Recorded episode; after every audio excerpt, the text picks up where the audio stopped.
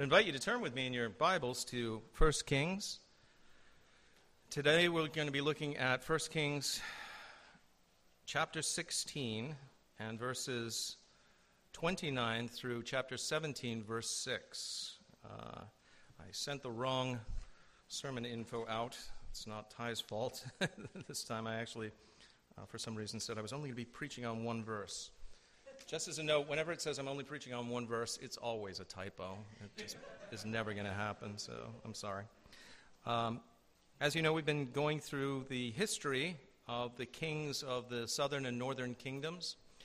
The northern kingdom referred to Israel uh, as Israel, the southern kingdom referred to as Judah. And unfortunately, now as we turn our attention to the northern kingdom, we're going to see yet another evil king. They seem to be in a competition to see who can be the most evil. Uh, fathers being exceeded by their sons, in this case, Ahab exceeding the evil of his father Omri. And uh, unfortunately, this is bringing the nation closer and closer to judgment and destruction, even as politically and perhaps economically, militarily, they are doing well. Spiritually, it is a disaster and only getting worse. But the Lord is not going to leave them, and He doesn't. This is very important. As we see the introduction of the immensely important uh, person of Elijah into uh, the scenario here, one of the things we need to remember is that God never leaves His people without a witness. He always will send his prophets, his messengers, to remind them of the truth. In every age, he has done this. Now, sometimes those messengers have been received rather uh, poorly by the people they were sent to. Uh, Elijah is no exception to that. The government wanted to kill him. But nonetheless, he spoke the word of the Lord and he did so boldly. And there's so many different things we can learn from Elijah and his example, and in the way that he points us to the fearless example of Christ, the Son of God, who would come after all of those messengers and who would be dealt with most cruelly of all. But before we turn to the word of the Lord, let's turn to the Lord of the Word and let's read, uh, rather, let's pray before we read.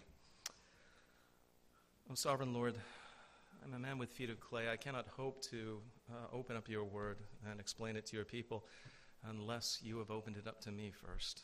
I pray you would help me to divide it aright. And I pray, Lord, that I would act as your messenger. May I decrease, may Christ increase. May we, as we look at these words, remember they were not merely written for the people who were uh, in the ancient Near East. They were written for us as well, and indeed for every generation of Christians, all of your people in every age. Help us then to glean that which we should from them. And help us, O oh Lord, to apply these things in our own lives. We pray all this in Jesus' holy name. Amen. Amen. Acts chapter 16, starting with verse 29. This is the word of the Lord. In the 38th year of Asa, king of Judah, Ahab the son of Omri became king over Israel, and Ahab the son of Omri reigned over Israel in Samaria 22 years. Now Ahab the son of Omri did evil in the sight of the Lord, more than all who were before him.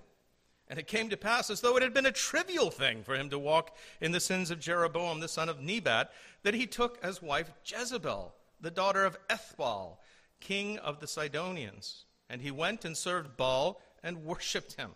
Then he set up an altar for Baal in the temple of Baal, which he had built in Samaria. And Ahab made a wooden image. Ahab did more to provoke the Lord God of Israel to anger than all the kings of Israel who were before him. In his days, Hiel of Bethlehem built Jericho. He laid its foundation with Abiram, his firstborn, and with his youngest son, Segub, he set up its gates according to the word of the Lord, which he had spoken through Joshua, the son of Nun. And Elijah the Tishbite of the inhabitants of Gilead said to Ahab, as the Lord God of Israel lives, before whom I stand, there shall not be dew nor rain these years except at my word. Then the word of the Lord came to him, saying, Get away from here and turn eastward and hide by the brook Cherith, which flows from the Jordan. And it will be that you shall drink from the brook. And I have commanded the ravens to feed you there. So he went and did according to the word of the Lord, for he went and stayed by the brook Cherith, which flows into the Jordan. The ravens brought him bread and meat in the morning, and bread and meat in the evening, and he drank from the brook. And it happened after a while that the brook dried up, because there had been no rain in the land. The grass withers and the flower fades, but the word of our God will stand forever. One of the uh, great purposes, obviously, of First Kings, and I hope you've already gleaned this, is to remind God's people, and that would include you and I, obviously, I hope, uh, that He is in control and that everything that He prophesies, everything that He promises will come to pass. What does that mean? It means you can trust God completely with your very life. More than that, you can trust God with your eternity. He will not go back on anything that he has said. There is, of course, a sharp edge to that as well. If he prophesies doom, if we continue in an evil way, it will surely come. And as we read 1 Kings, we will find that is the case. Therefore, brothers and sisters, our calling is to trust him and to obey him, to put our confidence in him and to listen to his voice to have faith in what he says, and to put, of course, our ultimate confidence in the one whom he sent. At this point, obviously, in 1 Kings, the seed of the nations, the blessing was yet to come, the Lord Jesus Christ. And yet, it was absolutely sure, even at this point, that he would. That the son of David, great David's greater son, would in time come. And so the people could trust that. But the Lord was proving this to them day by day, showing them that everything that he had said would come to pass did come to pass. And that means, luckily enough, or luckily in the Calvinistic sense, providentially, that means that regardless of who is in charge of the nation, whether it be this nation or the nation of Israel in Elijah's time, or where the culture is going or what they believe, that the Lord will bring all things right. This section of 1 Kings reminds us of that. It does not matter what worldly powers do, how they rage against God, how the culture turns to philosophies, embraces uh, evil. It does not matter because we know that the Lord is still in charge. His grasp of the universe has not been broken by the evil or the foolishness of men. Now, as things open up in chapter uh, 16, at the point where we started, in verse 29, we see the name of Asa, and we're reminded that the southern kingdom is still flourishing under a good king, a descendant of David. Asa has at this point been on the throne for 38 years. Now, what was it that made Asa good? Another reminder for us. Was it that, like Omri, the father of Ahab, that he was a great builder, a, a great general, an alliance maker, a man who brought trade into his nation? Well, uh, he was a good king, certainly in terms of the fact that he did not misrule his people, but that was not what made him good. If you will turn back in your Bibles just to a little while to, uh, or a few pages, I should say, to 1 Kings 15:11.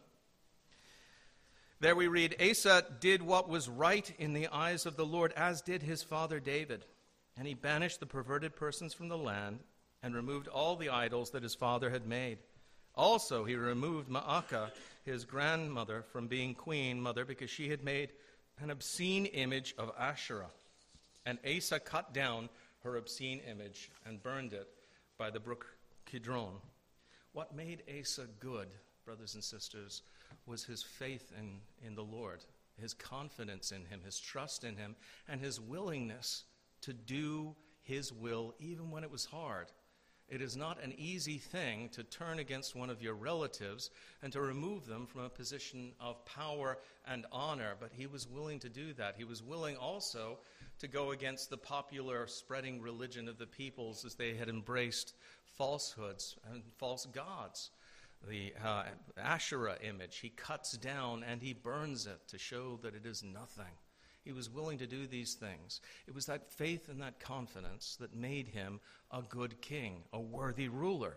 The new king in the north, however, Ahab the son of Omri, seems hell bent on being exactly the opposite of Asa in any, every regard. He seems set to do nothing that was right in the eyes of the Lord. He will set up Asherah poles. Uh, these were obscene phallic images that were uh, used in the, uh, the, the worship of Asherah. He's going to also build temples to her consort, the false god Baal, and do more evil in the sight of the Lord than any of the previous kings. He goes well beyond, we read, the false worship of Yahweh that Jeroboam had created. You remember he had made these two calves, rather like Aaron had made the calves at Sinai. They, they thought they were worshiping the Lord. They created their own seasons, they created their own priests. They went against all of the Lord's instructions in worship, but they still said, We're worshiping Yahweh. But he went well beyond that, and he thought it was a trivial matter. What Jeroboam was doing was an abomination in setting up those false images. And the false worship of God is always an abomination, but to him it was as nothing. Instead of worshiping the true God the wrong way, what we are going to do now is start worshiping false gods. And so he begins to actively establish the worship of Baal and Asherah as the main worship in the northern kingdom. And that happens largely because of the influence of Jezebel, Ahab's queen. Now, Israelites, and indeed the people of God, are not supposed to be unequally yoked. I hope this isn't news to any of you. You are not supposed to marry unbelievers. It is never the right choice, it is never a good choice. And in Ahab's case, it was a terrible, terrible choice. Uh, Solomon, unfortunately, had exploded that prohibition amongst the kings. After him, unfortunately, we're going to see more and more unbelieving wives brought in. He married thousands of women, and many of them were believers in false gods. But Ahab marries uh, this very strong willed daughter of Ethbaal, probably at the instigation of his father Omri. So he marries Ethbaal, uh, king of the Sidonians' daughter. And now Ethbaal was a Phoenician king, a Sidonian king. The Phoenicians were a great seafaring people. Uh, and incidentally, Ethbaal means Baal is alive. And that's a rather ironic name for a king. Baal is alive. Because First Kings will show and in a wonderful, wonderful conflict that occurs on Mount Carmel, that only Yahweh, only Jehovah is the living God, not Baal. There is only one God who answers in all of First Kings, and indeed in all of the universe, and that is the Lord God Almighty. The king of Tyre, though, uh, had been obviously eager to establish this alliance with Omri, who was a very powerful king in his time. And so he offers his daughter, and Omri snaps her up for his son. Uh, incidentally, Ethbaal, uh, he was also the grandfather of Dido, the founder of, let's see how, how you did in your classic, uh, uh classical education. What city did Dido found? Very good. I'm so glad we have the classical educator here. And, uh, indeed, Dido was the founder of Carthage. The Phoenicians founded their cities far and wide throughout the Mediterranean. Uh, Ethbaal had been the priest of Ashtaroth or Astarte, but he seized the kingdom by an act of murder. He murdered Philetes, king of Tyre. Uh, if you have ever seen the old movie The Mummy, you could think of him as something of an Imhotep character who actually manages to pull off his coup and kill the king and then uh, establish his own line. So he became, becomes a false priest king of that kingdom. In that sense, he is an antichrist character. As Jesus is our prophet, priest, and king, so Ethbaal was the false priest king of his own kingdom. Jezebel was his wicked daughter, and on her marriage with Ahab, she doesn't rest till she tries to get all of the native worship of the Samaritans, false as it is, she wants it expunged and replaced with the worship of Baal and Asherah. It was her desire to wipe out any reminders of Yahweh worship within the kingdom. So, the author of First Kings starts out by listing off in summary fashion the great sins of Ahab. And then he's going to go on, obviously, in the narrative to expand on these awful things he did. Uh, the sins that were listed in full include, obviously, marrying this Baalist daughter of a Baal worshiping king, worshiping Baal himself and bowing down to him, building a temple for Baal in Samaria, erecting in the temple an image of the goddess Asherah, and then ignoring all the laws and warnings of Yahweh. Jezebel is as devoted to Baal worship as Queen Mary was to Roman Catholicism at the time of the Counter Reformation. You remember Henry VIII had a, a weak son, Edward VI, who only lived until he was 16 years old. This is in the 16th century. But Edward VI, although he may have been very sickly, was a godly young man, and he attempted to reform the worship of the English kingdom and to bring in a true Protestant worship. Mary raged against it, and she attempted to reinstitute idolatry and papistry in the, uh, in the kingdom and uh, only by the fact that she was taken away by a disease was that averted. Uh, Mary was willing to shed oceans of Protestant blood, and as we shall see, Jezebel is willing to shed oceans of Israelite, faithful Israelite blood. Her name, Jezebel, probably came, comes from a cultic cry. That is something that was yelled out in worship, uh, the worship of Baal, meaning, Where is Baal? Why is he not here? Jezebel, uh, where is Baal? One commentator says Now, had a secular historian been recording these events, the marriage of Ahab and Jezebel would likely have been applauded as a prudent political move. Both Phoenicia and Israel were being threatened by Syria, and the marriage gave Ahab a powerful military ally at a crucial time. It also allowed Ahab to regain the region around Mount Carmel, which the Phoenicians had held, but for his writing of the history, the author of Kings had a more focused purpose. Under divine inspiration, his purpose was to report the story from the standpoint of its spiritual and religious impact, which was appalling and, as he points out, ultimately fatal to the nation. That's something that you need to take to heart. The fact is, it is not going to be our ability to win wars, to expand our economy, uh, to subdue other nations, to assert our own will that the Lord is going to be pleased with, as we have seen again and again in the book of 1 Kings. It is faithfulness to the Lord. He wants a humble people beneath him doing his will and striving for that which is truly good rather than a proud people disobeying him, no matter how successful they may seem in the world of nations. Now, we have the story of Ahab established. And then we have this kind of weird vignette in 33 and 34. Look at uh, 1633 and 34. That's the story of the building or the rebuilding of Jericho. You remember Jericho was destroyed when the people of Israel had entered into the land initially under Joshua. And after the walls had come down at the word of God, and after the, the plunder unfortunately had been taken by uh, one of the Israelites, and as a result, the people had been uh, judged by God. They had uh, been beaten initially by the people of Ai, a tiny little nation. What happened was Joshua cursed Jericho. It was a, it was a city under a curse, and he had said uh, in Joshua 6:26, "Cursed be the man before the Lord who rises up and builds this city Jericho." He shall lay its foundation with his firstborn, and with his youngest he shall set up its gates. Now, Ahab did not care about the curse of Joshua.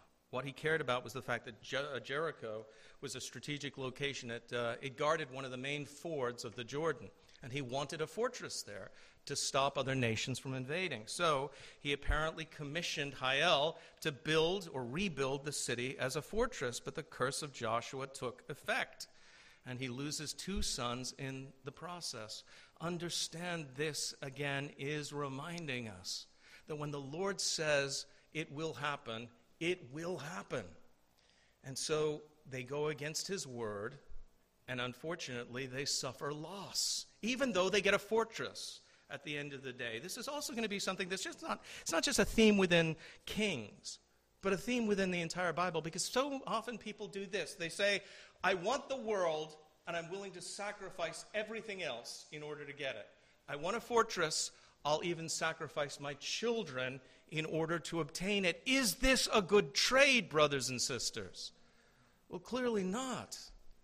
What is more worth than the soul and body of a living child?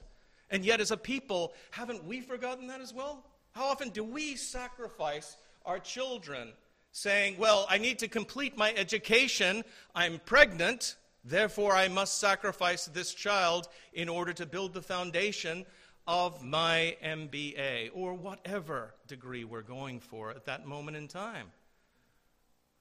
Or perhaps we don't put them to death. But we simply push them into the background. I have seen, unfortunately, in 20, over 20 years now of preaching in a military community, many a man has sacrificed his children on the altar of his career, spending little or no time with them and putting all of his effort into building up the row of what they used to call in the British Army, uh, what was it, uh, fruit salad on his chest. Brothers and sisters, this is not a good trade either. It should be the case that our family, well, God first, then our spouse, and then our children in that order. And after that, certainly our career should be of great importance to us, but not so great that we would lose them in the process. So, the foundation is laid, the children die, and this is another indication. God is telling us through this seemingly small event these are a people who are willing to do evil that good may come of it, and no good will come of it. Now, verse 1, though, of chapter 17 introduces us to Elijah. Elijah's name is a combination of two names for God, Elohim and Yahweh, and it means literally Jehovah is God or Yahweh is God. Elijah uh, has been called the most important leader of the worship of the living God since Moses and Samuel, and that's probably true. Uh, according to verse 1, he was born in Tishbe, which is an unidentified village, somewhere uh, probably in the vicinity of Gilead, which is in uh, southeastern, uh, the, the, southeastern area of Galilee, Transjordan. Uh, Joy and I were actually in that, we, I didn't realize it at the time, we were actually in that area when we were visiting uh, the Sea of Galilee as we were making our way up to Capernaum. Uh, we were only a few miles from where Tishbe probably was at the time, at the southeast corner of the Sea of Galilee. So, uh, although uh, his successor, Elisha, will do more miracles than Elijah, Elijah is hands down, easily, the most important prophet of the Old Testament. And he is also incredibly important in the New Testament as well. You remember, God had promised in Malachi, the last book before we get to the New Testament, the last book of the Old Testament, before Matthew, he had promised, Behold, I will send you Elijah the prophet before the coming of the great and dreadful day of the Lord. And then, of course, in the reign of Christ, when he is on earth. We, uh, we see in the Mount of Transfiguration, uh, Luke 9:30, and behold, two men talked with him who were Moses and Elijah. Elijah personifies the prophets. Moses personifies the law. There we see the law and the prophets speaking to Christ, the King of Kings and the Lord of Lords, the Messiah himself, the promised one. Both of them on the Mount of Transfiguration, pointing to the fact that both of them spoke of his coming, that these things would surely come to pass. But also, Elijah, in addition to his amazing importance to the, uh, the coming of the Messiah, is an example to us. James uses him as, as an example of righteous prayer. In James 5:17, we read, Elijah was a man with a nature like ours, and he prayed earnestly that it would not rain, and it did not rain on the land for three years and six months. And he prayed again, and the heaven gave rain, and the earth produced its fruit. One of the things that we need to remember, therefore, is that Elijah was not a superhuman. He did not, ha- he wore a coat, uh, uh or a, a cloak, we should say, of camel hair and a leather belt, but he did not wear a cape and fly through the air. He was not superhuman in any sense. He was like you and I. Now, he had a, a full measure of the Lord's Spirit upon him. But at the same time, he had the same temptations, the same hungers, the same difficulties that you and I have. And we are going to see that he struggled with the same fear that you and I might struggle with. And so, Elijah, we read, suddenly appears at the beginning of chapter 17. He comes into the presence of Ahab in Samaria, and he says straight out, there's going to be a terrible drought. It's not going to rain, neither will the dew that normally wets the fields in the morning. That won't be there either. It's going to be bone dry until I say, This is the word of the Lord. And then he walks out. This must have been a, a, uh, a startling experience for Elijah, or not Elijah, for Ahab and Jezebel. He just delivers his message, and then the Lord tells him, You better go now because, you know, I'm pretty sure that perhaps at the time, even if they'd heard of him, Ahab and Jezebel might simply have dismissed him as a kook. Yeah, he comes in and says, It's not going to rain anymore till I say so. But then it does. It does stop raining.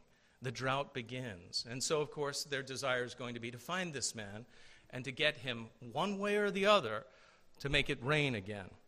Israel, in this, of course, is being reminded that God is in control. He is not silent, He is not forgotten, and His servants, the prophets, will deliver His messages and His warnings. One of the things also I want you to see here is Elijah says it's not going to rain. There's not going to be any moisture. Therefore, what's not going to grow? Crops, okay? You, there was no irrigation at this point in time. And even if there was, they couldn't have possibly provided enough water for all the crops there. And that means eventually the animals are going to starve, and the people are going to starve, and there's going to be no corn. There's going to be no, nothing growing in the land. And so we see that the gods that they're worshiping, Baal and Asherah, because of course these were fertility gods. They were supposed to be, it was in their corrupt worship, one of the reasons why they had the, uh, they incorporated sex into this worship was the idea that by their own actions they would encourage the gods to copulate and it would cause fertility upon the land. It would make it rain. But of course, what is God doing? He's showing these are no gods at all. They have no power to do this. They are utterly powerless, just as the gods of Egypt were. You remember in the Exodus, God progressively shows that Ra, the sun god, has no power by bringing darkness and so on. He, he takes all of these false gods and he shows they can't do what you think they can do. I alone am in charge of all of these things. And it should cause them, shouldn't it, to, to, to rethink their worship? But of course, unfortunately, with a hardened heart, it never does. And isn't that sad? You, uh, you and I know people, we've met people who are doing stuff over and over again, worshiping particular idols, engaging in various things that bring them hardship, that bring them sorrow, that bring them nothing but disaster. But they are so stubborn they won't turn from their course or even see what it's doing. We see that in our nation, don't we? Corporations, uh, uh, what's the saying? Go woke, go broke. And yet, what do they do? They do it again and again. They don't learn the lesson because they don't want to learn the lesson. The falsehood should be true. It should be the case that Baal and Asherah bring rain because they hate Yahweh. They hate the God who created them.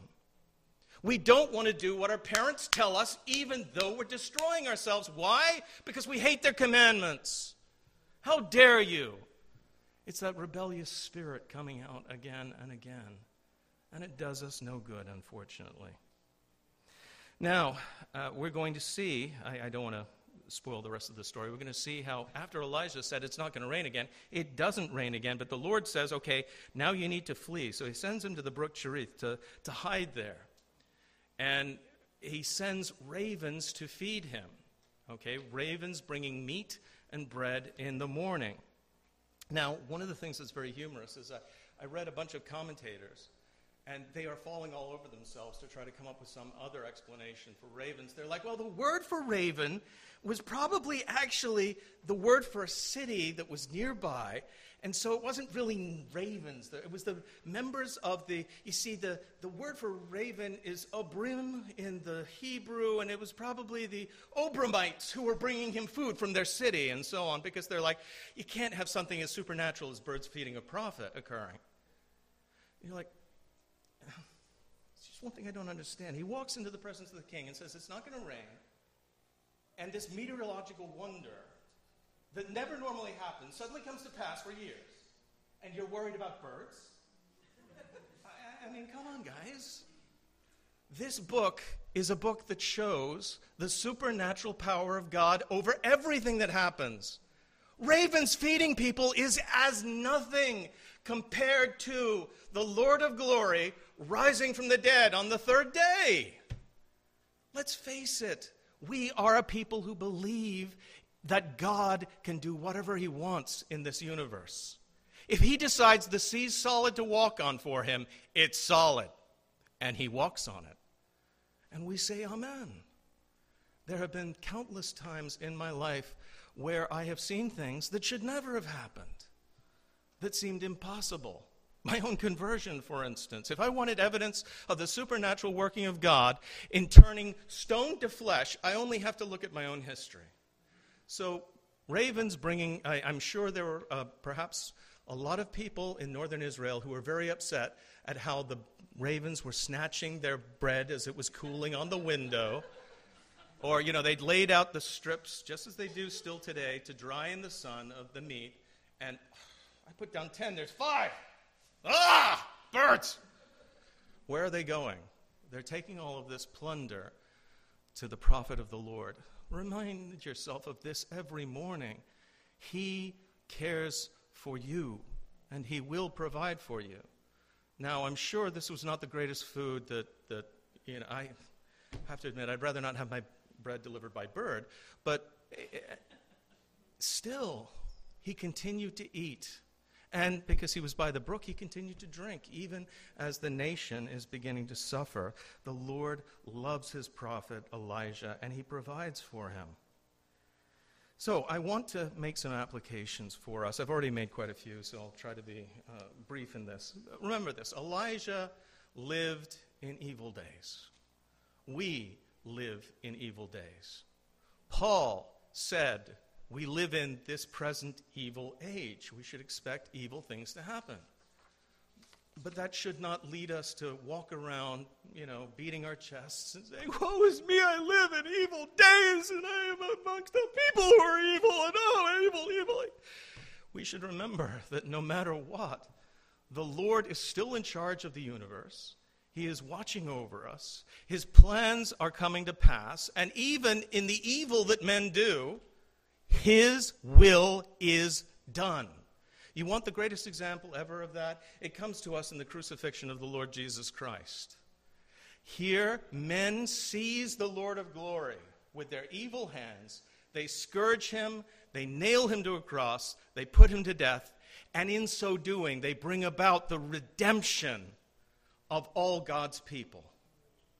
The greatest evil is used by God to bring about the greatest good. Remember that.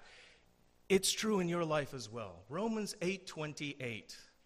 Go back to that verse again and again and again. All things work for good to those who love God, to those who are called according to his purpose. If you're God's child, then even the things that hurt us will work for our good.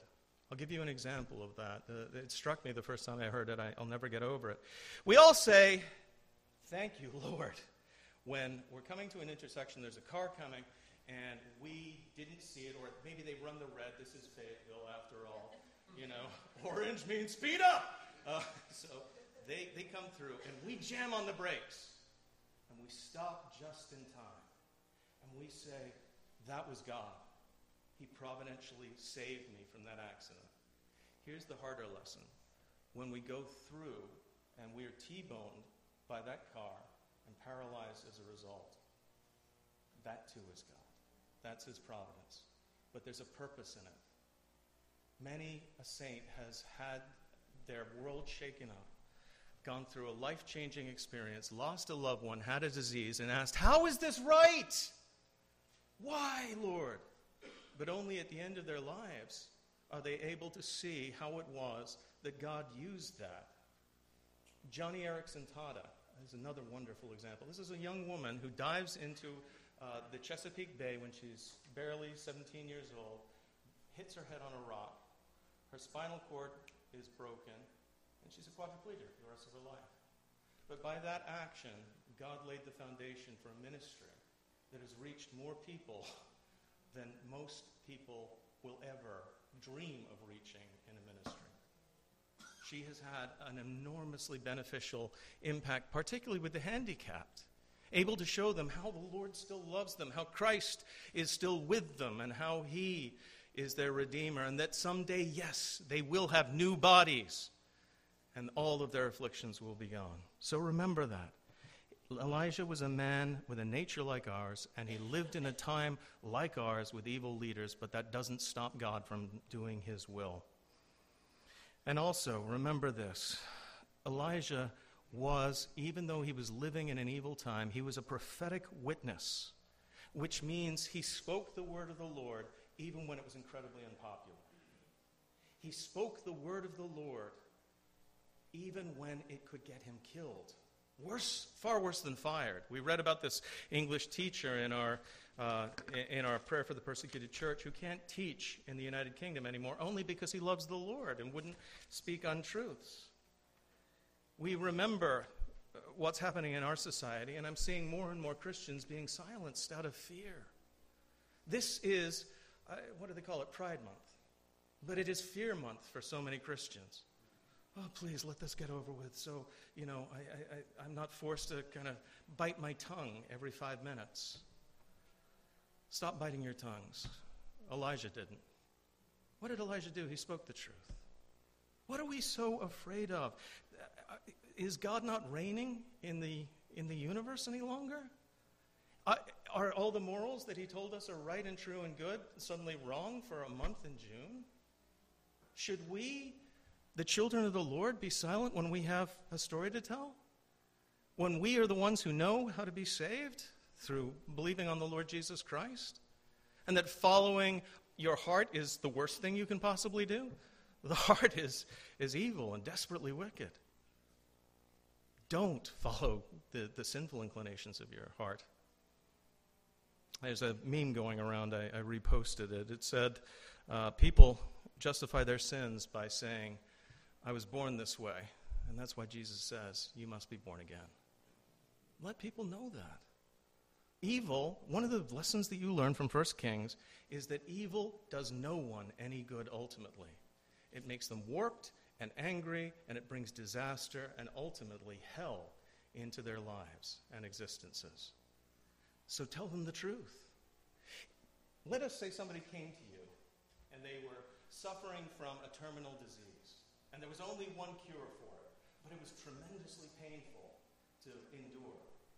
Would you, because you were afraid of upsetting them and making them angry, not tell them about the cure? Well, I hope that wouldn't be the case. No matter how much they might rage against you and speak evil of you, if you loved that person, you would tell them, You need this. It's the only thing that can save you. It's a simple analogy, brothers and sisters, but that's where you are right now. You have the truth. You know the truth. You know the Lord. You know His will. Don't be afraid to share it with people. Come what may. Brothers and sisters, we, yes, we will endure a little persecution, but you're not going to have, you know, King Ahab and Queen Jezebel chasing you. You're not going to be afraid that, you know, uh, at any moment they're going to batter down your doors and drag you off to a Chinese gulag. We don't live under that. Our brothers and sisters in China endure far more for preaching the truth than we ever will, probably, I hope, God willing. But let's be at least as courageous as they, for we serve the same God, don't we? We're geographically in a different area, but we're not in a different universe. Therefore, stand firm for the Lord and for his will. Let's go before him in prayer. God our Father, we thank you for the truth of your word.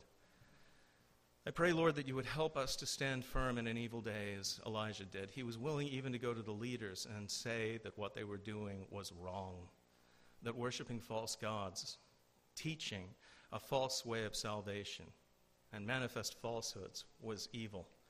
Let us, O oh Lord, be at least as brave as he was. Let us speak truth. Let us strive, O oh Lord, that your will might be done here on earth as it is in heaven.